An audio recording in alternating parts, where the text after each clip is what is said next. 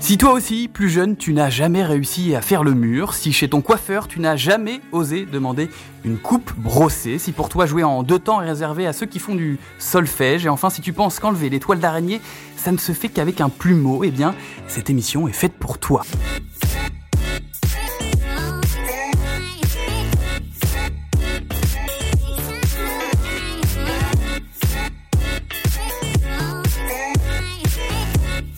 Bonjour, je suis Pierre Desmarais, bienvenue dans Rond Central. Pendant une demi-heure et accompagné d'un observateur et d'un acteur de la Ligue 1 Conforama, je vous donne les clés pour comprendre l'univers et le patrimoine du championnat de France. Et aujourd'hui, nous allons euh, parler coup de pied arrêté de cet instant euh, particulier où le match s'arrête et vous êtes seul, seul face au, au, ballon, seul face au gardien, seul face à un stade muet euh, qui attend fébrilement votre coup de pied. Que se passe-t-il à cet instant précis? Pour avoir la réponse, nous recevons un, spécialiste hein, de l'exercice, un homme qui frappait régulièrement les, coups francs au-delà des 130 km heure, un père de famille qui est, jusqu'à preuve du contraire, le géniteur d'Enzo Crivelli, un défenseur qui a marqué plus de buts dans sa carrière en club que l'ancien Lillois Eder, 60 buts au total, un joueur qui prenait plus d'élan euh, qu'un chasseur canadien. Il serait l'homme dont l'armée française s'est inspirée pour mettre au point ses premiers lance-missiles, passés par Le Havre, Marseille, Strasbourg et Châteauroux. Cet homme préférait tirer dans le tas avant de tirer dans le mille. Et cet homme, vous l'avez bien entendu tous reconnu, c'est Teddy Bertin. Bienvenue Teddy. Bonjour, merci. Euh, je précise tout de même hein, que par mesure de, sécurité, nous avons retiré tous les ballons hein, qui étaient euh, présents euh, dans ce studio. Avec nous, pour retracer au mieux l'histoire du coup franc en Ligue 1 Conforama, un jeune homme qui préfère la bonne mère, la mère Michel, contrairement à ce que son nom indique, il ne porte pas de chapeau. Swan Borsellino est notre expert aujourd'hui, ce sera un peu notre Stéphane Bern, mais en short et, crampon. Swan a été rédacteur en chef du site euh, SoFoot, désormais créateur de contenu pour Bro Stories, mais aussi consultant pour la RTBF. Swan, à vous de jouer pour la mise en bouche de cet épisode. Bonjour Pierre. Déjà, merci de m'appeler jeune homme. Ça fait toujours plaisir, même quand on se sent un peu vieillissant, ça fait du bien. Voilà. Euh, la mise en bouche, le, le, le, coup franc, je pense que c'est toi qui l'as le mieux résumé, euh, Pierre, même si Teddy nous en parlera très bien. Pour moi, c'est la notion ultime. On parle souvent de duel dans le football. Aujourd'hui, on est dans une génération qui apprécie le duel par le dribble, qui apprécie les, les tricks, les petits ponts et autres euh, dribbles chaloupés. Pour moi, le coup franc, c'est le duel ultime. C'est un peu le western du football aujourd'hui voilà, pour moi, j'ai envie de revenir sur la notion de duel parce que voilà, on parle de phase arrêtée. C'est vraiment le moment où le temps s'arrête et on a une espèce de un contre un entre le gardien et le tireur, même si il est vrai qu'il y a le mur, comme vous en avez parlé. Teddy en a dégommé certains, Teddy en a marqué d'autres. Mais euh, cette notion de duel où le temps est arrêté, le temps se suspend et où il y a vraiment cet instant entre le tireur et le gardien, pour moi, c'est vraiment mon moment préféré dans le football. C'est un moment que tu as vécu, toi, personnellement, soit Alors, à ma petite euh, carrière avec mon petit pied gauche, oui, euh, je voudrais pas en parler parce que j'ai pas envie de faire chuter les, les, écoutes de l'émission, mais euh, simplement, c'est oui, en tant que joueur de foot amateur, c'est vraiment le moment que je préfère sur un terrain de foot. Et en tant que spectateur, c'est le moment pour moi qui est le plus délicieux parce que on s'attend à tout. Même quand on avait à l'époque de Juninho, qui, euh, voilà, on savait qu'il y avait quand même une grande chance en tant que supporter. Moi, je me rappelle, voilà, tu l'as dit, je suis supporter de l'OM. En tant que supporter, quand Juninho avait une faute contre ton équipe, t'étais prêt à changer d'équipe à ce moment-là. Non, mais tu étais mal. Tu étais mal parce que tu as peur. Et en fait, ce moment de coup franc, de phase arrêtée, c'est un moment où à la fois, quand, tu, quand c'est pour l'équipe que tu supportes, tu as à la fois la sensation que tu vas marquer mais la déception, elle peut être très rapide, parce que c'est un exercice, Teddy nous le dira, qui est extrêmement difficile, même si on s'entraîne, même si on est fort. Et à la fois, c'est un exercice où cette part d'inattendu, il y a un truc de beau qui est incroyable. Il y a des coups francs différents. Il y a Teddy, il y avait Roberto Carlos avec la puissance, il y avait Juninho avec ce fouetté, il y a un joueur comme Payet qui est capable d'envoyer des enroulés avec l'intérieur du pied. C'est toute une palette technique qui est pour moi, euh, voilà, à toute la richesse du football. Et euh, c'est quelque chose qui, euh, bon, il y a eu l'évolution du jeu avec l'évolution des ballons. Euh, Teddy a connu des ballons qui étaient plus anciens. Johnny en a frappé des plus flottants. Mais il y a quand même cet exercice où peu importe la balle, ce serait une balle en mousse, ce serait une canette. Ce truc-là, tout le monde l'a fait, tout le monde a envie de le faire. C'est peut-être le truc le plus abordable dans le football. Et pourtant, c'est la chose la plus belle. Et Teddy, on va, on va tout de suite se mettre dans l'ambiance car vous aviez un, surnom bien particulier hein, qui faisait de vous la terreur en, Division 1 à, l'époque quand vous vous avanciez pour, pour tirer un, coup franc. Est-ce que vous pouvez nous, nous dire quel était ce surnom? Patator? Pourquoi Patator? Bah, C'est un surnom suite au, suite au coup franc. Je pense que j'ai dû euh, à plusieurs reprises frapper dans le mur et euh, abîmer quelques joueurs adverses. Et puis après, ça a suivi parce que les coups francs ont été, ont été cadrés. J'ai marqué plusieurs, plusieurs buts sur coup de pied arrêté. Et bah, ce surnom a suivi et, tant mieux pour moi. Alors, est-ce qu'il y a des, joueurs qui vous ont reproché justement de, tirer trop fort quand ils étaient eux-mêmes dans le mur et qui subissaient euh, votre patate? J'ai croisé euh, plusieurs joueurs, euh, que ce soit coéquipiers ou adversaires, qui me, qui me disaient que c'est vrai que quand je frappais, ben, la première chose qu'ils avaient peur, c'est de recevoir le ballon dans le ventre ou dans le visage, parce que j'avais toujours un, une chose à faire quand je frappais un coup franc, c'est que j'avais un ancien coach qui me disait, pour que le mur se déplace, il faut, le premier coup franc, il faut frapper fort dans le mur. Et le deuxième, tu verras que le mur va bouger, ça sera mieux pour toi. Comment vous viviez justement d'avoir ce, surnom? Vous n'auriez pas préféré qu'on vous trouve un, surnom, on va dire, euh, plus romantique, du style, euh, je sais pas moi, l'artiste des 35 mètres, ou bien l'homme qui murmure à, l'oreille des poteaux? Ça vous allait ce, surnom? Oui, ça me dérangeait pas. Au contraire, ça faisait peut-être peur euh, aux adversaires, mais pour moi personnellement, ça me ça me gênait pas. Alors il y avait vos coups francs et puis on a évidemment en tête une pléiade de façons de tirer un, coup franc. Il y a celui qui est placé, que maîtrise Neymar à la perfection, celui qui est tiré en force, là on pense plutôt à, Zlatan ou, David Luiz, et puis il y a ceux qu'on appelle euh, plus euh, travaillés, avec de l'effet, on pense là plutôt, euh, vous en parliez Swan, de, de Juninho, même si le lyonnais, on s'en souvient, maîtrisait hein, toutes les techniques hein, du, du coup franc. Teddy, vous êtes plutôt dans la catégorie de ceux qui tiraient en force, question bête peut-être, mais qu'est-ce qui, vous est arrivé de, de tirer tellement fort? Que vous avez blessé un coup équipier ou, quelqu'un dans le stade Oui, ça m'est arrivé de justement au Havre. Une fois, euh, j'ai frappé un coup franc euh, en force et le ballon est sorti, euh, malheureusement pour nous, mais est sorti et a atteint un, supporter qui malheureusement avait des lunettes et a reçu le ballon dans le visage et a été, a été blessé par rapport à, par rapport à ses lunettes.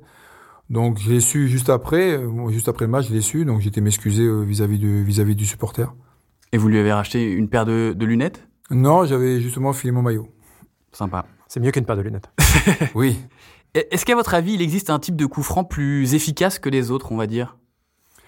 Bah, Chaque frappeur a sa façon de frapper. Moi, je, moi, je sais qu'à l'époque, avant de frapper fort et de maîtriser un peu mes coups de pied arrêtés, j'avais, j'avais comme exemple Franck Sauzet, qui était quand même un spécialiste aussi des coups francs. Donc, je, je regardais un peu ses coups francs, je prenais exemple. Après, c'est vrai que le, les coups de pied ont évolué, comme euh, comme on disait. Euh, il y a le, ceux qui frappent enveloppés, euh, bien précisément, comme Payet, Neymar ou d'autres. Après, il y a, y, a, y a un joueur qui, pour moi, a montré l'exemple sur les coups de pied c'est Juninho, quand même, qui était quand même un spécialiste là-dessus, qui avait une frappe assez assez précise et assez flottante, qui pouvait surprendre pas mal de gardiens. Et puis il y avait ouais toutes les, les dimensions euh, techniques peut-être du, du coup franc aussi, euh, avec toutes les, les, voilà toutes les toutes les parties du pied à utiliser pour euh, bien tirer et savoir quel est le plus opportun à ce moment-là. Ouais, après, je me demande si c'est pas la méthode brésilienne parce que vous parlez de, de du joueur d'Arsenal maintenant qui est à Chelsea, David Luiz. David Luiz qui a à peu près la même conception de frappe que, que Digno. Donc je me dis, est-ce que c'est pas spécialité brésilienne? Justement, à quel moment vous avez trouve, enfin, su vous aviez ce don pour le coup franc Est-ce que c'est, euh, voilà, c'est à force d'entraînement ou est-ce que c'était quelque chose euh, d'inné, on va dire? Inné, j'avais déjà cette, euh, cette force de frappe. Après, j'étais, j'aimais beaucoup frapper les coups de les coups francs. Après, arrivé au Havre, quand j'ai signé, quand j'ai signé au Havre, j'avais un coach qui s'appelait Guy David, qui m'a vraiment spécialisé là-dessus. On passait du temps après chaque entraînement à frapper les coups de pied arrêtés, avec Christophe Revaux dans les buts. Donc on avait voilà, moi je travaillais énormément là-dessus, euh, comment prendre le ballon, coup de pied, coup de pied avait un peu d'effet extérieur. Et à force d'entraînement, à force de même s'il y a eu des, des, frappes un peu dans les nuages, euh, au-dessus, euh, dans le mur, mais à force de travailler, ça a permis de, de bien bosser et de et ça a permis de ça a payé en fin de compte sur sur, sur la fin. Alors il y a Michel Platini hein, aussi qui était un, un tireur de, de coups francs hors pair, pareil, il s'entraînait 30 euh, minutes avec son avec son gardien après les entraînements. Ça a été d'ailleurs l'un des premiers joueurs à, à utiliser les, les, mannequins en mousse et de s'en servir comme comme mur. Comment vous, Teddy, euh, vous avez euh, travaillé ce talent? Comment est-ce que vous l'avez poli au fur et à mesure des années? Bah, je vous dis, arrivé, bon déjà, quand j'étais à Amiens en amateur, j'ai, je travaillais un peu là-dessus, mais il n'y avait pas encore cette rigueur. Après, je suis arrivé au Havre, j'avais ce, ce, don, donc il fallait que je le travaille. J'avais des coachs qui me disaient, t'as un don, il faut que tu travailles de plus en plus. Je l'ai bossé, je l'ai, vraiment euh, affiné même, et j'avais une spécialité voilà, de frapper vraiment fort, avec euh, au départ fort coup de pied, et après j'ai commencé à vraiment à mettre mon pied d'appui comme il fallait, prendre la course d'élan qu'il fallait pour vraiment le frapper comme il fallait. Et au fur et à mesure, ben, ça a fini par payer. J'ai marqué euh, des buts. Est-ce qu'il y a eu des, des sources d'inspiration? Des, des modèles en quelque sorte bah, Je vous dis, j'avais eu Franck Sauzet, ouais. parce que euh, on est peut-être de la même génération, même il était un peu plus vieux que moi, mais j'avais ce, ce, ce modèle-là qui euh, frappait les coups francs forts, enveloppé, mais il avait aussi ce don de frapper fort. Après, non, Pas spécialement. J'avais j'avais ce don. On, m'avait dit euh, c'est une force. Il faut t'en servir. Ça peut servir aussi pour l'équipe. Alors, outre être un, excellent euh, tireur de coups francs, vous étiez quand même un peu euh, sanguin, dit, sur le terrain, car j'ai lu qu'un jour vous aviez marqué un, but de 40 mètres hein, sur coup franc avec le Havre, parce que juste avant, un certain Vicage de Rasso, vous avez dit que vous n'étiez pas capable de le tirer. C'est quoi cette histoire? C'est vrai? Oui, c'est vrai.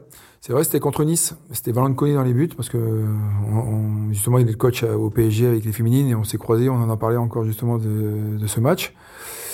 On était juste avant la mi-temps et euh, je crois qu'on menait à zéro et euh, il y a un coup franc à 40 mètres à peu près et euh, on était avec Vikash au, ballon. Il y avait Alain Cavilla qui est arrivé juste à ce moment-là aussi. Il dit tu vas pas frapper d'ici. Il me dit c'est pas possible. Et Vikash il me dit si t'as le courage tu frappes. Mais comme je sais que tu vas pas frapper, mais j'ai dit à Vikash décale la moi et puis on verra. Et c'est vrai qu'il m'a décalé au, bon moment. Moi je prends l'élan qu'il faut juste, juste ce qu'il faut pour frapper. Je la frappe vraiment un coup de pied extérieur. Et euh, je me rappelle, parce que j'ai encore les images, euh, le ballon flotte et prend un peu, sur le dernier moment, prend un peu l'extérieur et va se loger sous la lucarne opposée de Valanconi. Vous lui dites quoi à ce moment-là, à Vikash? À Vikash, il, m'a dit euh, bravo, il me dit je pensais pas que tu allais frapper, il dit je suis, je suis surpris. Voilà. Alors, ce qui est marrant, c'est que vous en êtes l'exemple le, plus parfait. Pardon, on pourrait penser que ce sont les, les attaquants hein, qui sont le, le, plus à l'aise pour tirer les coups de pied offensifs, mais dans les faits, il y a beaucoup de défenseurs qui, frappent les coups francs. Comment vous expliquez ça? Bah, Je pense que les attaquants sont plus, plus à l'aise par rapport au travail offensif devant le but. le but, c'est de marquer des. Voilà, le but, c'est quand même marquer des buts offensivement. Nous, les défenseurs, c'est différent parce que je pense que. Alors, je dis pas que tout le monde a une force de frappe, tout le monde a un don par rapport au coup franc, mais je pense que dès le début de la carrière, je pense que quand vous êtes défenseur, vous avez peut-être euh, ce petit, ce petit plus par rapport à certains après, les défenseurs, c'est, il y a des milieux de terrain aussi qui frappent des coups francs. On parlait du Gigno, donc c'est un milieu de terrain. Après, au Payet, c'est un milieu de terrain. Donc, euh, et il y a même des gardiens. Et là, je fais référence à un de vos ex-coéquipiers, euh, José Louis Chilavert, avec qui vous avez joué à Strasbourg, et qui lui aussi hein, il aimait beaucoup euh, tirer les coups francs. Mais il avait cette réputation avec le Paraguay, donc il a quand même marqué avec Villes Sarfield où il était en club des coups francs euh, magnifiques, hein, faut pas, faut pas, faut pas dire ça. Il a quand même marqué des beaux coups francs. Avec le Paraguay, il a marqué quand même des, des coups francs aussi importants. Et c'est vrai que quand lui est arrivé à Strasbourg, on s'est dit bon, ben, c'est un plus aussi pour l'équipe et pour euh, voilà pour nous. Mais à l'arrivée euh, à Strasbourg, il a jamais marqué de coups francs. Qu'est-ce qui s'est, enfin, qu'est-ce qui s'est mal passé avec lui? Vous entendiez bien avec lui d'ailleurs? Question piège. Ah, c'est quelqu'un qui est arrivé avec un, voilà, avec un, une cote énorme parce que avait fait la Coupe du Monde avec le Paraguay, on avait vu tout, comme tout le monde euh, avec l'équipe de France ce qu'il avait fait. Après, il arrivait, je pense aussi en surpoids, et ça l'a pas aidé non plus. Mais euh, c'était quelqu'un qui euh, qui était un peu, euh, je dirais pas peu de sa personne, mais qui pensait souvent à lui et sur les coups francs qui malheureusement qu'il avait tirer, il n'en a pas mis beaucoup et il tirait même pas du tout. Donc vous étiez en concurrence avec lui. oui, en concurrence. Après, bon, tout ce qui était euh, frappe enveloppée pied gauche, ah, si vous voulez frapper, il n'y a pas de problème de ce côté-là. Mais à un moment, on s'est aperçu que ben, ces coups francs n'étaient pas cadrés ou au-dessus. Donc euh, à un moment, là, on, on s'est dit que il fallait qu'on arrête parce qu'on pouvait pas éventuellement prendre un contre.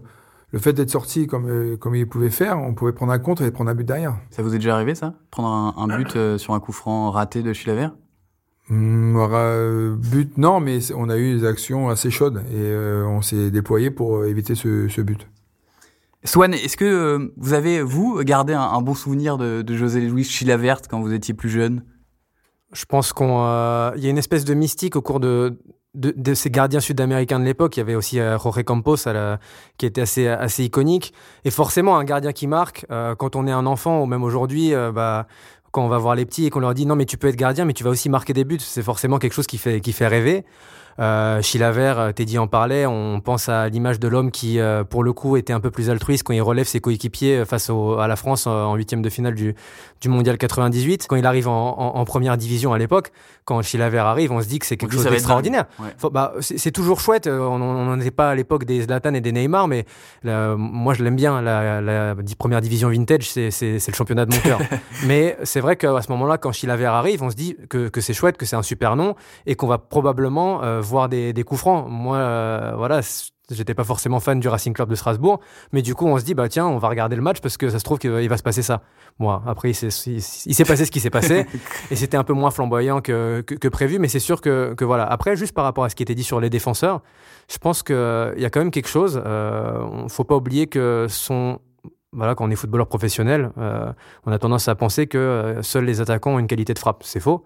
Euh, souvent, notamment les latéraux, ce sont des gens qui ont une qualité de centre qui, est super importante sur coup franc. Donc, il n'y a pas de raison de stigmatiser plus ça ou ça. Et puis, ça reste une opportunité pour des joueurs qui marquent moins de profiter un peu, de manger un petit bout du gâteau. Donc, euh, moi, je suis, complètement pour les défenseurs qui tirent des, coups francs. Vous, Teddy, d'ailleurs, euh, vous, avez marqué euh, en Ligue 1 Conforama près de 50 buts, 60 dans toute votre carrière. C'est assez rare pour un défenseur de, mettre autant de buts. Vous attendiez au début de votre carrière à, planter autant? Non, pas du tout.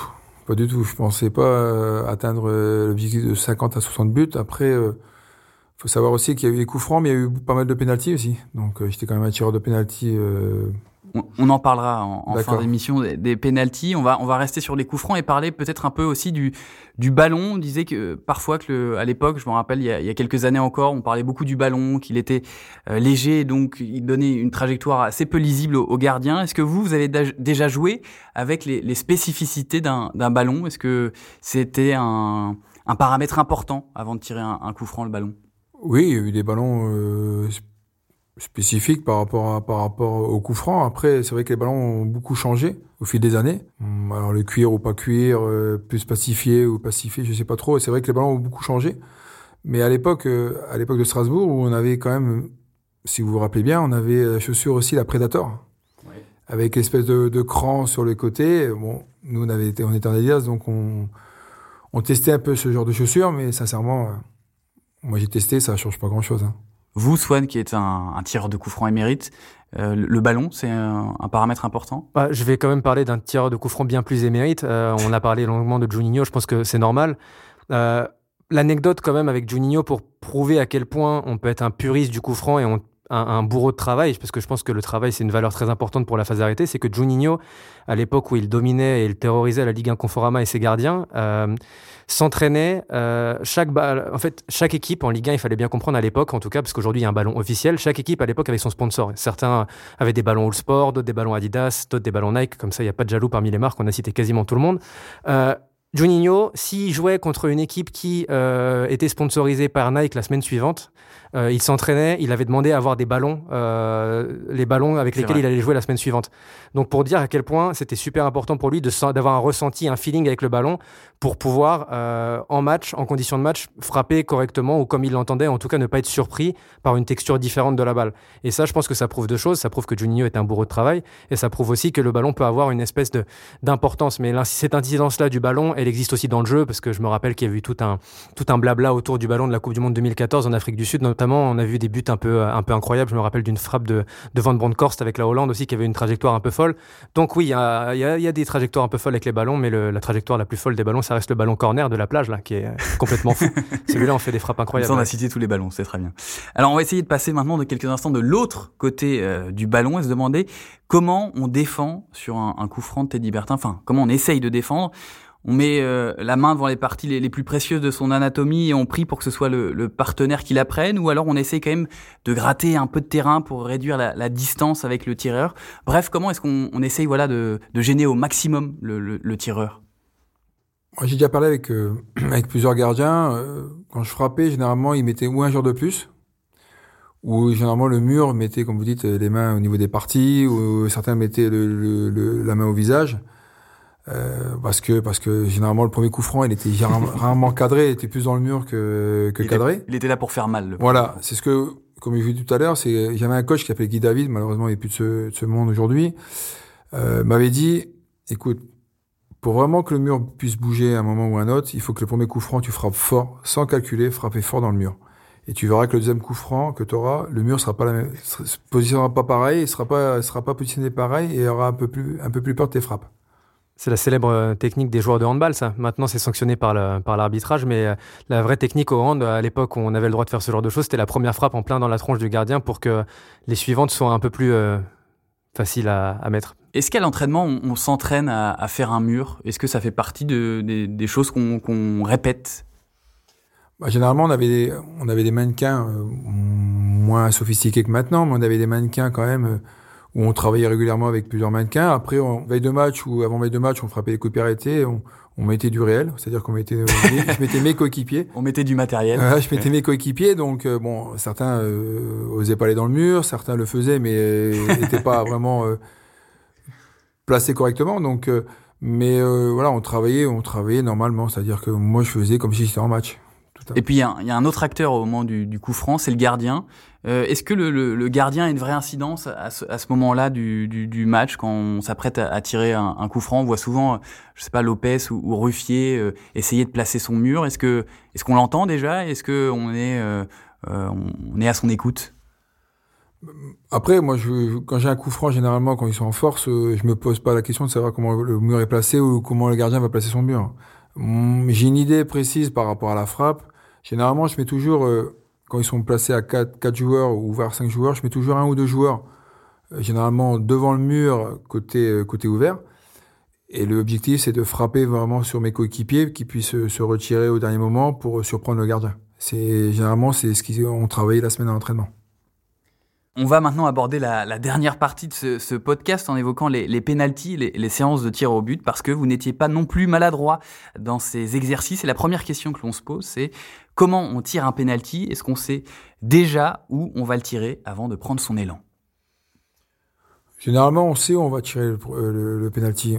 Moi, j'avais toujours euh, un côté bien précis. Après, j'avais toujours, euh, quand je frappais, je passais mon ballon et j'avais toujours une fin de regard. C'est-à-dire, euh, faut que le gardien me regarde où, il pense que je vais la mettre et je mets toujours à l'opposé. Mais généralement, un coup, à moi, mes penalties, je frappais en force, donc je me posais pas de questions. C'est arrivé d'avoir loupé, hein, je vais pas le cacher, mais euh, généralement, j'avais toujours une, position, je me positionnais par rapport à, par rapport au gardien, par rapport à la frappe. Et je savais, je savais généralement si je prenais bien le ballon comme il fallait, euh, ça allait au fond. Pour rebondir sur les propos de Teddy, il y a deux types de, de tireurs de penalty. Il y a selon euh, mon école et l'école de Teddy, je crois, euh, le tir au but parfait qui est euh, le tir au but en force dans le petit filet qui est inarrêtable par le gardien, même s'il part du bon côté. Euh, tu confirmeras mes dires, Teddy. Et aujourd'hui, on voit de plus en plus apparaître des courses un peu farfelues et des joueurs qui maîtrisent très bien le, le duel pur avec le gardien en attendant qu'il se couche au sol. Je pense à Eden Hazard qui sévissait notamment en Ligue 1 Conforama avec le LOSC, qui arrive vraiment à euh, attendre euh, le dernier moment, à laisser le gardien dans une intercitude jusqu'au bout pour tirer, que ce soit à gauche ou à droite, dans le but vide en quelque sorte. Donc voilà, c'est euh, deux types de tirs au but qui existent aujourd'hui. Est-ce qu'un bon euh, tireur de, de coup franc, dit, donne un, un, forcément un, un, bon tireur de penalty? Est-ce que c'est les mêmes qualités qu'il faut avoir?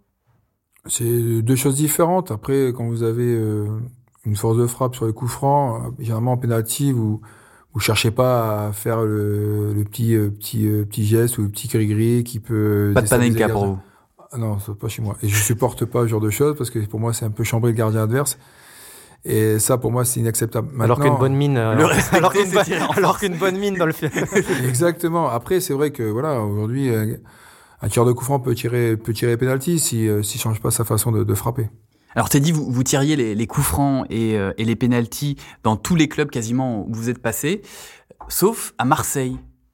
Alors pourquoi ça s'est pas passé comme comme par le passé à Marseille? Bah À Marseille, je suis arrivé déjà, je suis arrivé euh, d'un petit club, moi un petit club, d'un club qui s'appelle Le Havre, donc j'arrivais à un, un, club différent euh, au niveau du statut.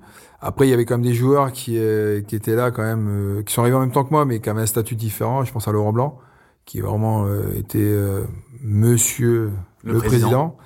Donc il y avait un statut différent. Après il y avait des joueurs comme Ravanelli, euh, Dugarry, euh, Makelele, mais bon Makelele a pas de pied donc il peut pas frapper les coups francs, euh, les pénalties pardon. Mais il y avait comme des joueurs comme euh, voilà Gravelaine aussi qui, qui, est capable de frapper les pénalties. Mais aujourd'hui le euh, seul frappeur qu'il y a eu à Marseille à l'époque où j'y étais qui frappait les pénalties c'était Laurent Blanc.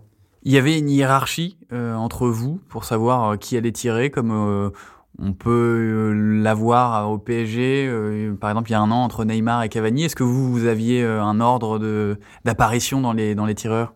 Bon, généralement, euh, le jour du match, il y avait une feuille, il y avait des tireurs. Après, euh, celui qui se sentait bien allait frapper. Mais il y avait des noms, il y avait Laurent Blanc, il y avait euh, Ravanelli, il y avait mon nom. Il y avait un autre nom, mais je me rappelle plus trop. Mais euh, voilà, on était plusieurs, mais généralement c'était Laurent Blanc euh, qui, qui, frappait les pénalties. Ça vous est déjà arrivé d'avoir à retirer un, un penalty Et comment est-ce qu'on se sent au moment où on doit le retirer? Parce que c'est un, un, moment critique, on va dire. On, on l'a mis euh, peut-être au premier essai et on doit y retourner au deuxième. Comment est-ce qu'on se sent psychologiquement à ce moment-là? Bah, Ça m'est arrivé, justement, on parle de ça, ça m'est arrivé au Havre. On a joué contre Lens et on a un penalty non, c'était PSG, excusez-moi. C'était PSG, c'est Bernard Lama dans les buts. Et on, on a un penalty, justement. Et euh, le tireur habituel, c'était moi, donc j'allais frapper. Et je frappe dans le poteau. Je frappe dans le poteau, donc il y a, voilà, il y a, y, a, y a un match. Le match continue. Le match continue. Et euh, on a un deuxième penalty. Et à ce moment-là, il y a Roger Boli qui prend le ballon, qui vient vers moi. Il y a Christophe Rovo qui fait pratiquement une course de son but jusqu'à moi en me disant, alors c'est vulgaire ce que je vais dire, hein, mais si t'as les couilles, tu vas frapper le deuxième. Donc j'ai pris le ballon, j'ai frappé, on a marqué. Magnifique. Après, euh, Teddy, il me semble que, euh, que vous avez vécu les deux. Euh, je pense qu'il est important de différencier deux typologies de penalty aussi. C'est-à-dire qu'il y a le penalty en, match, où on est dans une espèce d'atmosphère normale, on prend le ballon, il y a eu faute et vous vous présentez devant le, le point de penalty. Mais je pense que c'est encore plus dur euh, lors des séances de, de, tir au but en Coupe de France, par exemple, où, il y a cette espèce de, de solitude. Non, mais surtout, il y a cette espèce de solitude. La marche, mine de rien, jusqu'au point de pénalty, elle doit être longue quand même.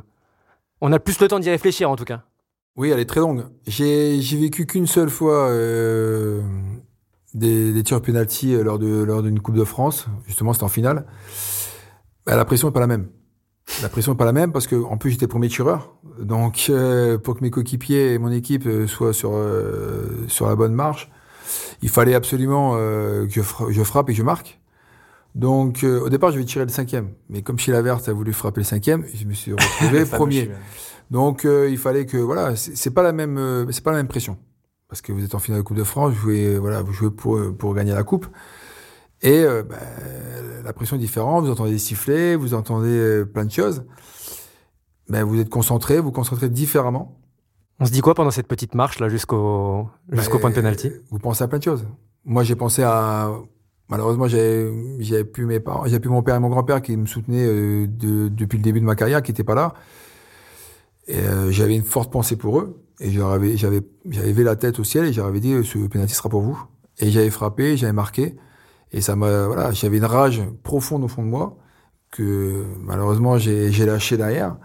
Et puis derrière, on a gagné, quoi. Alors, la Ligue 1 Conforama a vraiment connu des, spécialistes du coup franc, vous en êtes un, exemple, mais il y a aussi euh, côté gardien euh, des phénomènes. Et là, on pense à, Michael Landreau, par exemple, face à, Ronaldinho, euh, Barthez et ses, grimaces magiques. Ça perturbe vraiment le, tireur, ce genre de, de phénomène, de ce genre de, de gardien? Sincèrement, ça dépend le tireur. Moi, je sais que quand je frappais les pénalties, je, ne regardais pas le gardien adverse, je, je, je, faisais pas trop attention. Alors, ça arrivait que les gardiens viennent vers moi, euh, m'insultent, euh, me disent des choses, euh, tu as loupé. Vous avez souvenir d'un gardien en particulier? Oui, j'avais la Chuer qui était à Amiens, justement, lors de la finale de la Coupe de France. Il y a eu d'autres gardiens qui sont venus, Greg Coupé, mais gentillés, voilà, en me disant, tu louperas, tu vas, tu vas, tu vas frapper à côté, ceci, cela si si as le courage, si t'as les bon voilà, ben, frappe en force comme tu sais faire. ben, j'ai pas changé mon, mon, ma façon de frapper donc euh, non. Après, Michael Landreau était un gardien euh, spectaculaire qui a quand même arrêté pas mal de pénalty. Euh, le souvenir que j'ai, j'ai jamais dû frapper de pénalty contre lui. Je pense que la vraie différence dans le football actuel et dans la Ligue 1 Conforama d'aujourd'hui, c'est l'omniprésence de la statistique qui rentre un peu dans le crâne des joueurs. Je pense à un excellent gardien comme Mike Maignan, qui est devenu vraiment spécialiste de, l'exercice. Aujourd'hui, les joueurs, quand ils arrivent, même l'attaquant, quand il va se pointer sur le terrain face à Mike Maignan, il va être capable de se dire tellement on est entouré de stats. Ah, c'est le gardien qui a arrêté 5 des 10 derniers penalties, donc peut-être que ça va être plus compliqué. Je pense que la différence aujourd'hui, elle est là. Il y a toujours eu des gardiens qui ont été excellents sur phase arrêtée, excellents sur penalty, mais aujourd'hui, cette donnée statistique-là, elle peut rentrer en compte. Là où, à l'époque, Olivier Monterrubio même euh, enchaînait penalty sur penalty en, en Ligue 1 Conforama, voilà, s'il y avait Michael Landreau en face, c'était pas un, drame. Aujourd'hui, je pense qu'on a peut-être plus tendance à intellectualiser, alors que Teddy pourra nous le confirmer, c'est un exercice où il faut intellectualiser le moins possible, être dans le ressenti, voilà. C'est vrai, il a raison. Je pense qu'aujourd'hui, voilà, Mac Mignon, qui est quand même un gardien spectaculaire, qui arrive pas mal de pénalty, je pense qu'un un tireur de pénalty qui arrive face à ce gardien, je pense qu'il réagit pas de la même façon que nous, on aurait pu réagir à notre époque. Bien, malheureusement, on arrive déjà au terme de, ce podcast sur les, coups francs, mais avant de se quitter, j'aimerais, Teddy, que vous nous donniez un conseil, en tout cas pour les, auditeurs qui euh, voudraient devenir euh, des pros du coup franc, comme les déjà Swan, Borsellino, par exemple. Est-ce que vous avez un, conseil à, leur donner? Bah, Le conseil, c'est de travailler. Travailler chaque jour euh, à l'entraînement, travailler plusieurs positions au niveau de la frappe, coup de pied intérieur, coup de pied, vraiment le coup de pied, après prendre le ballon coup de pied extérieur par rapport au niveau des pas, par rapport au positionnement du corps, euh, le pied d'appui, c'est important aussi le pied d'appui parce que le ballon, si vous prenez le pied d'appui, que le corps est en arrière, le ballon va en, l'air. Si vous, le corps est en avant, bah, le ballon est plus facile, plus facile à, partir vers l'avant et de cadrer. Maintenant, voilà, c'est de travailler. Aujourd'hui, l'objectif, c'est quand vous voulez réussir quelque chose, c'est de bosser, tout simplement. C'est de bosser l'entraînement, c'est le secret. Bien, merci Teddy Bertin, merci, Swan Borsalino. C'était un, plaisir de vous avoir avec nous aujourd'hui. On se retrouve très vite pour un nouvel épisode de Rond Central. Merci.